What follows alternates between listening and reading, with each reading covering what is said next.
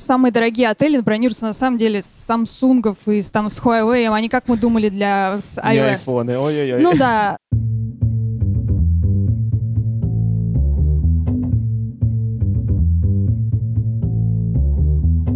Привет, я Юра Агеев, и это 128 выпуск подкаста Make Sense. Вместе с гостями подкаста мы говорим о том, что играет важную роль при создании и развитии продуктов.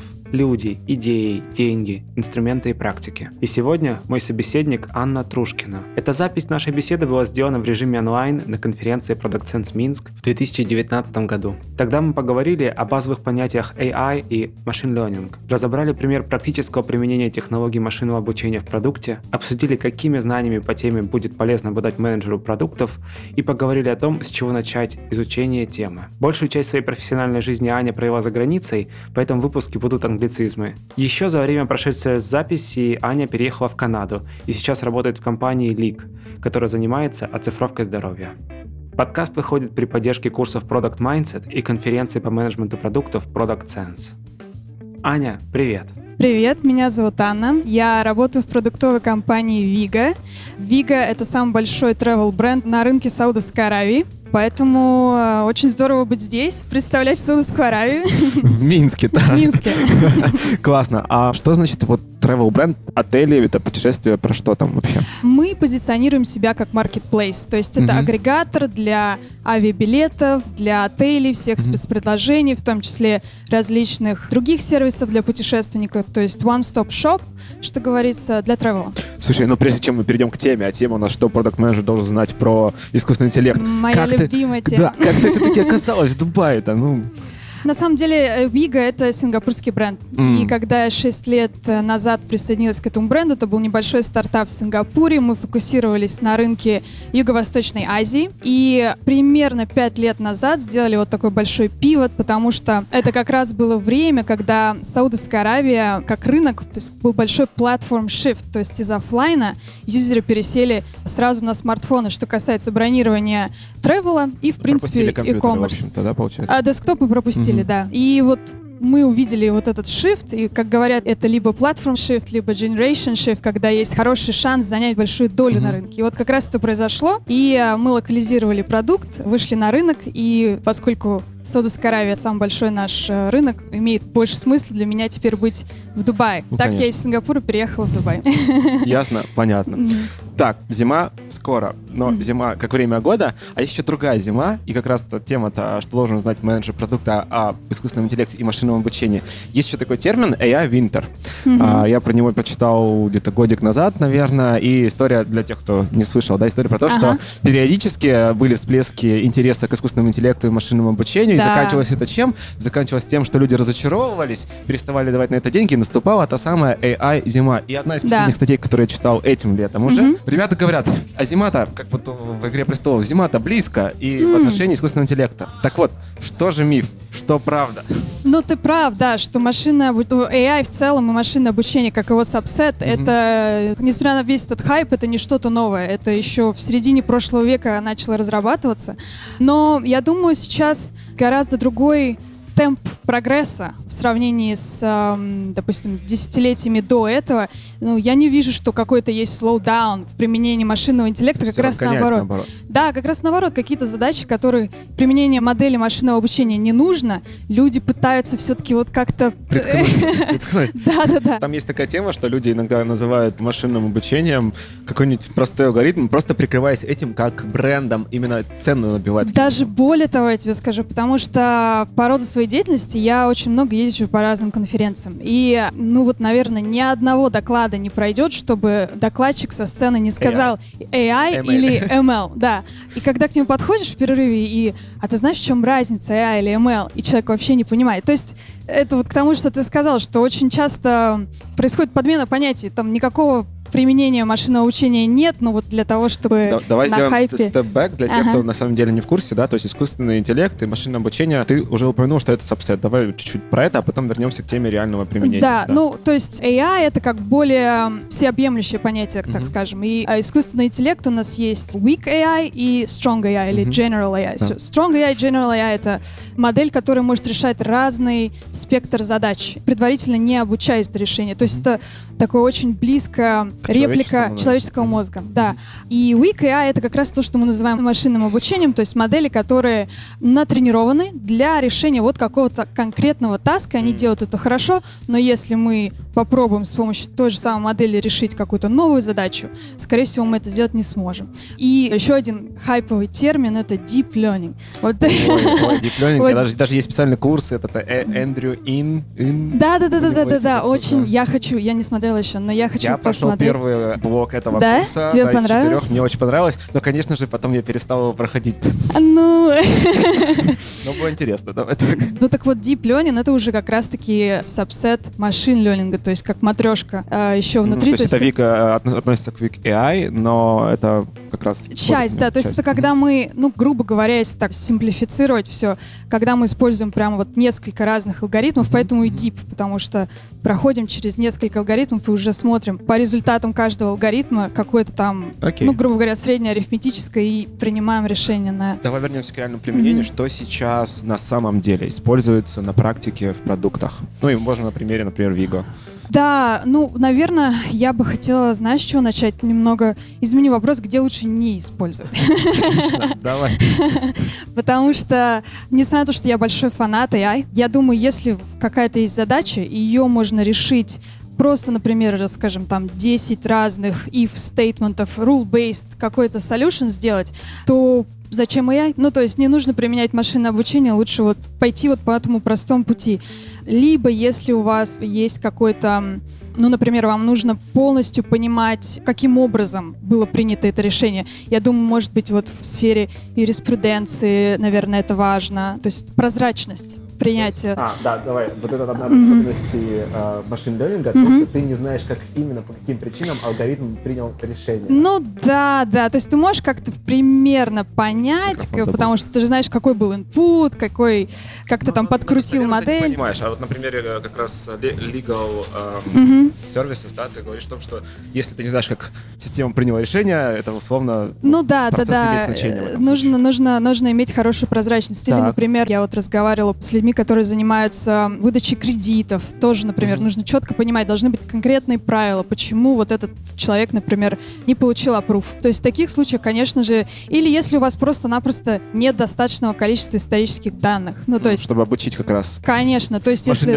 Если данных нет, то, опять же, применение м, машинного обучения бессмысленно. Или, может быть, данные вы не можете их использовать по каким-то причинам privacy, Privacy. да, то есть это какие-то, может быть, данные э, кредитных карт, не знаю. Ну вот такого плана Так. задачи, конечно же, не стоит, наверное, решать. Но вот ты спросил про Вига. Ну да, вот у вас там получается это же агрегатор, marketplace, то есть там Да. один из основных функционалов это поиск. И есть наверняка какая-нибудь рекомендательная система.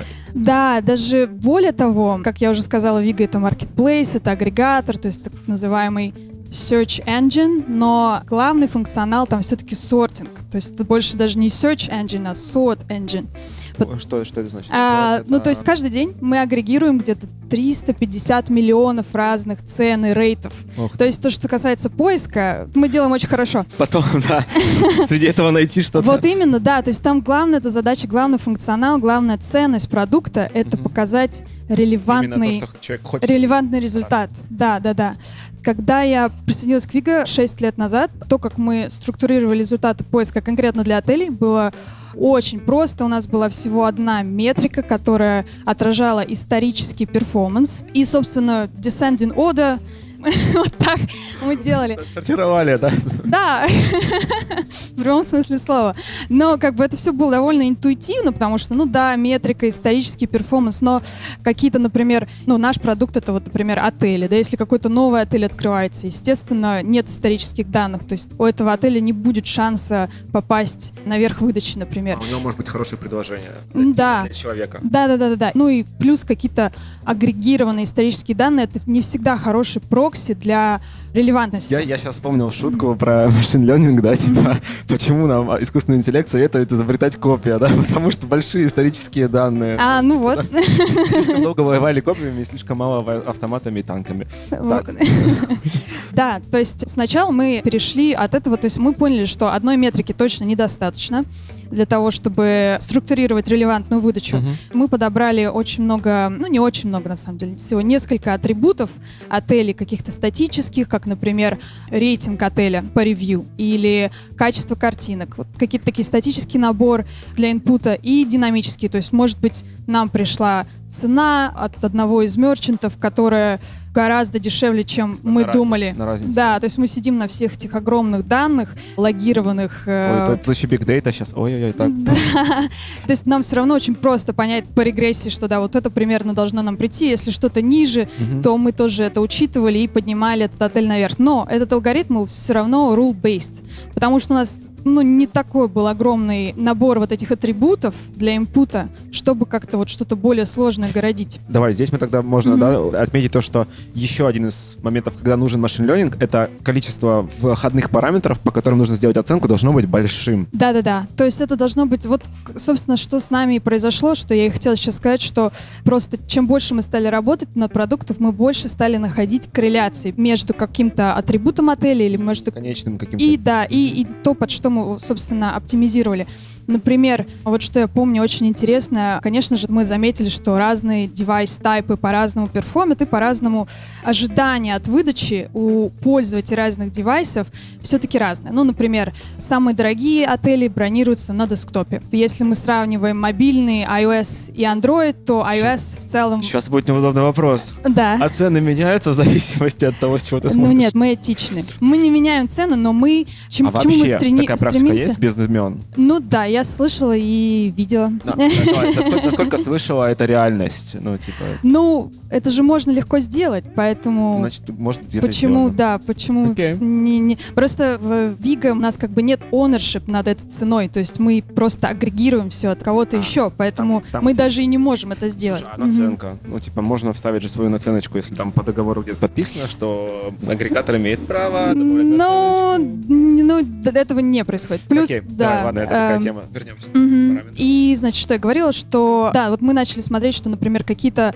атрибуты, которые изначально в нашей первой итерации вот этой rule-based модели не использовалось, на самом деле очень сильно коррелирует с эм, target variable, то есть самым конечным результатом, который мы хотим достичь. А для нас этим сигналом является конверсия. То есть мы хотим, чтобы выдача, которую мы показали человеку, помогла им найти лучший отель, лучший вариант и, собственно, с конверсией. То есть задача, которую мы для них решаем. И да, и потом мы просто начали смотреть, что разные типы пользователей, например, у них разные предпочтения. Например, если это семья саудовская путешествует там пять человек, то, скорее всего, что они хотят видеть в результатах выдачи вверху, это какие-то апартаменты. Еще и, ну, удобное приложение для семьи, там наверняка еще какие-нибудь Да, специальные если комнаты, это, э, если, да, да, да, если это бизнес-тревел, то, скорее всего, не хочется им видеть Airbnb, им хочется видеть какой-то бизнес-отель Окей. со всем И сервисом. вы на- начали учиться учитывать эти параметры для определенных Мгм. запросов. Именно в этот момент вы перешли к тому, что начали использовать Как ты Вау. знал это, да?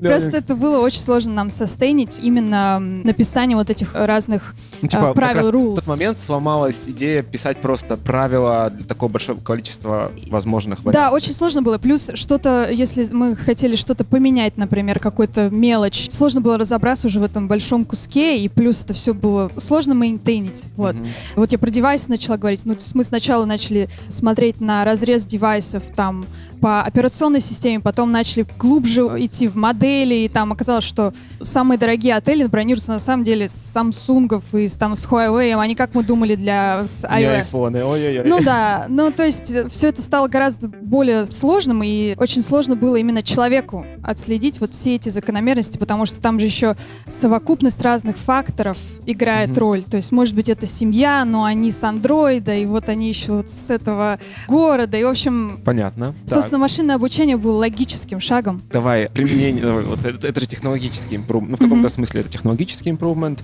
В принципе, наверное, несмотря на то, что это было сложно, можно было бы увеличить количество программистов, продолжать поддерживать, но тем не менее. Мгм. Какой был продуктовый эффект? Ну, на метрики, на конверсии, как это отразилось? До и после ты имеешь в виду? После, или- после внедрения вот этого всего. Ну, конечно, у нас конверсия поднялась, и, потому что Можно просто цифры по- раза в полтора, так Мгм, скажем. так. Ну, сложно, опять же, потому что все время же какие-то еще другие продуктовые э, Ну, сложно вы- импрувменты. высегментировать Да. из общего потока, но М, окей. Да, ну, если ты лучше справляешься с э, решением То есть задачи, задачи... для которой ты должен решать. Да-да-да, то, конечно же, все, все у тебя хорошо будет. Смотри, мы сейчас с тобой использовали э, в том числе какие-то технические термины, ну, то есть вот даже самого там AI, машин learning. Мгм. Тут несколько вопросов есть. Мгм. Давай начнем с первого. Насколько вообще нужно быть технически подкованным менеджеру продукта, чтобы во всем этом начать ориентироваться? Да, это очень хороший такой вопрос, потому что на разных этапах развития проекта, вот, связанного с машинным обучением, вовлеченность продукт-менеджера варьируется очень, очень сильно. То есть начинается все с того, что продукт-менеджер должен четко понимать проблему, которую он хочет решить вот этим алгоритмом машинного обучения. А А, вот смотри, мгм. человек просто может про это и не знать. Ну, условно. Ну, а, думаю, что он должен знать. Должен. А давай, а вот ты когда... У тебя как это происходило? Насколько я понимаю, ты достаточно долго там работала. То есть это у тебя было как нативно, или это тебе программист рассказал? Как это вообще произошло? Вот что? Ну, наверное, потому что мы как-то к этому пришли логическим путем, все вместе. То есть это не было такое, что один человек сказал, ой, а давайте попробуем машинное обучение. Как-то мы к этому пришли, ну, естественным путем, А да. у тебя бэкграунд какой профессиональный? Я вообще географ и переводчик. Да. Но, то есть, у меня не... Я изучала статистику и так далее, вот для географии, физической географии, физика и так далее.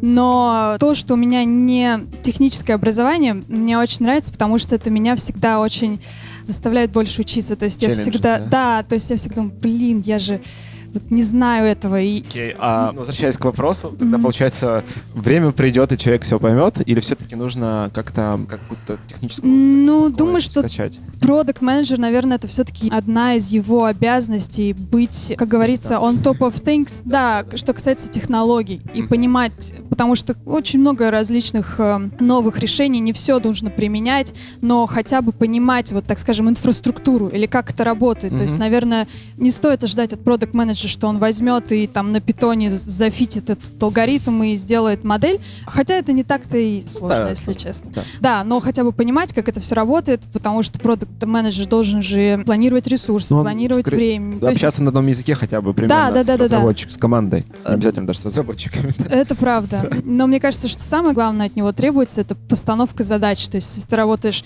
с data scientist, должен четко понимать, какая проблема, какая гипотеза и какой target variable, то есть под что мы оптимизируем. То есть это что-то categorical, то есть, например, там, boolean, бронирование или нет бронирования. Или это цифра, под которой мы хотим оптимизировать, то есть какой... Какой-то показатель. Э, Да, как принятие решения.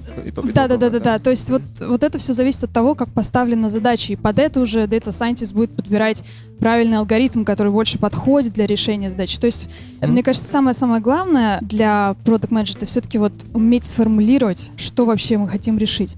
По- так как- это говорится, да, правильно поставленный вопрос. Да. Ничего нового в, в целом. да. Ну да, да, Ну, да. только проблема в том, что ресурс дата-сайентистов наверняка стоит безумных денег. Ну, согласна, да. Но еще я тоже думаю, что когда мы уже поставили вопрос, поняли, под что мы оптимизируем, то есть второй этап какой? Мы смотрим на данные, которые нам доступны, и выбираем фичи, то есть выбираем те атрибуты, которые мы хотим зафитить вот в этот алгоритм. То есть Так, тут давай, тоже... подожди, атрибуты, которые мы хотим зафитить. То есть э, те дата-поинты, которые у нас есть, ну, на нашем случае, например, А, модель, девайс, там, страна, А, что еще влияет. Информация о условном клиенте или каком-то действии. да, да, да, да. То, что мы хотим использовать для принятия вот этого решения, да. То есть вот в выборе вот этих атрибутов тоже, конечно же, продукт менеджер должен А, участвовать и быть вовлечен. Появится та самая, ну, то есть, продукт-менеджерская чуйка. Да. Ну, то есть, что может повлиять, да, в теории? А может быть, стоит подумать о том, какой-нибудь телефон или э, какая у него версия операционной Да, потому что продукт менеджер все-таки знает пользователя лучше всего своего продукта, лучше, чем Data Scientist, который работает в этой команде. И вот тут очень важен input продукт менеджера. Вклад. Мгм. Вклад. И в том числе иногда, что бывает, что очень много, например, данных мы хотим, и вот продукт менеджер может быть подрефинирует немножко и что-то уберет, почистит, да. И ш- что- Если у человека собака, нам это неинтересно.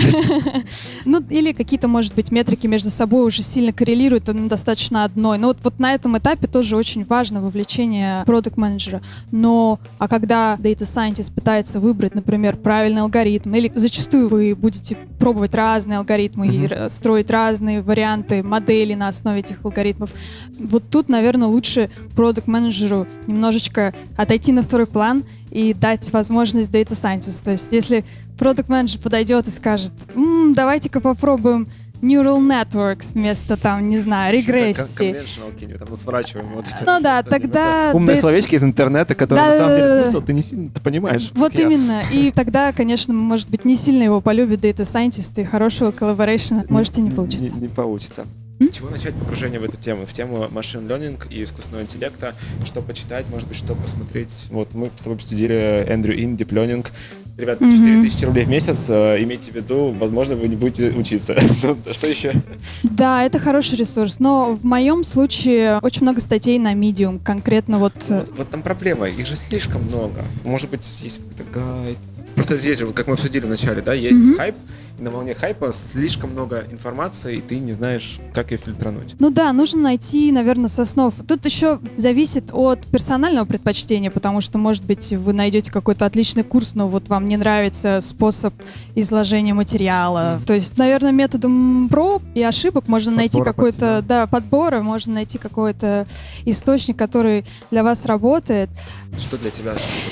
А, что же для меня сработало? Ну, конечно, я много времени проводила с in-house с нашими дата-сайентистами. То есть я очень рада, что у нас такая отличная команда, где encourages вот э, обмен информацией. Можно просто подойти к человеку и начать учиться. Я видела много интересных курсов на Линде. Вот LinkedIn Learning, Линда. а такие вот э, именно базовые fundamentals of machine learning, например, там есть различные курсы.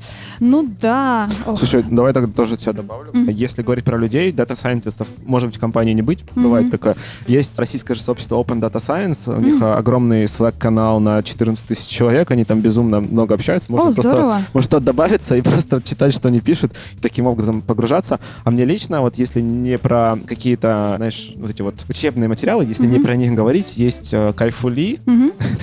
Это имя, фамилия, Мгм. да, а, AI Superpowers, книжка, книжку я так и не прочитал, ее много кто рекомендует, я посмотрел его видосы, у него есть, и вот, ребята, если кто-то слушает, хочет разобраться, кайфули, и общаемся с дата-сайентистами и ищем курсы на Линда по машин learning. Можете мне вопросы задавать. Пишите, я я да. рада ответить. Классно. Аня, спасибо тебе большое за вопросы. Увидимся на конференции и спасибо. Пока-пока. Пока. Итак, в этом выпуске подкаста Make Sense вместе с Анной Трушкиной мы поговорили о базовых понятиях AI и Machine Learning. Разобрали пример практического применения технологий машинного обучения в продукте. Обсудили, какими знаниями по теме будет полезно обладать менеджеру продуктов. И поговорили о том, с чего начать изучение темы AI и Machine Learning. Подкаст выходит при поддержке курсов Product Mindset и конференции по менеджменту продуктов Product Sense.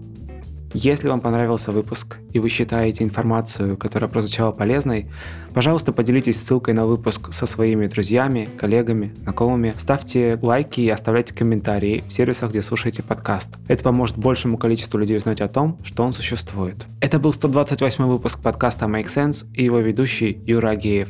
Спасибо, что были с нами. До следующего выпуска. Пока!